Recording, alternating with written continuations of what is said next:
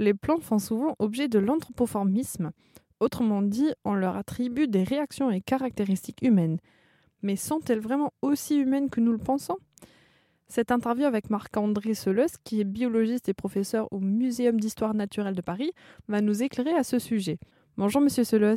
Bonjour. Comparer les plantes avec l'humain amène à une première question évidente. Est-ce que les plantes ont-elles un cerveau comme nous les humains? Non, parce qu'une plante c'est une plante, un animal c'est un animal. Ben, ça fonctionne pas du tout pareil. Euh, nous, le cerveau, c'est une zone centralisée qui commande tout. La plante, elle est complètement décentralisée. La preuve, c'est que vous pouvez faire une bouture. Donc, vous prenez un petit morceau de tige, vous le plantez en, en terre et pour beaucoup de plantes, ça reprend. Le cerveau, c'est fait de neurones et les plantes n'ont pas de neurones. C'est des cellules nerveuses particulières, les neurones. Les plantes n'ont pas de neurones, elles n'en ont même pas besoin d'ailleurs.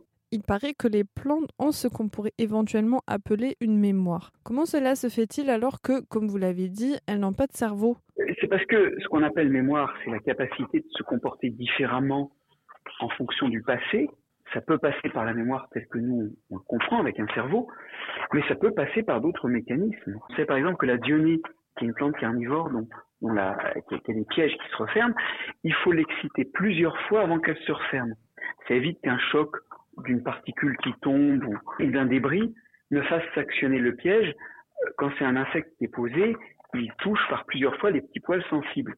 Et quand euh, les, les, poils ont été fermés plusieurs fois, donc ça veut dire qu'il y a une sorte de mémoire, eh bien, la feuille se referme. Mais ça peut s'expliquer sans neurones et sans mémoire au sens où nous, nous l'entendons.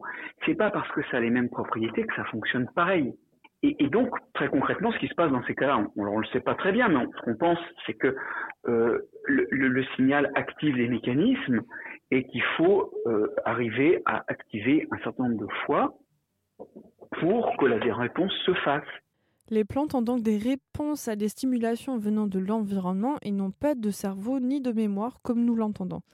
Merci Monsieur Selos pour cette explication que vous trouverez sur rzn.fr et également dans l'application RZN Radio.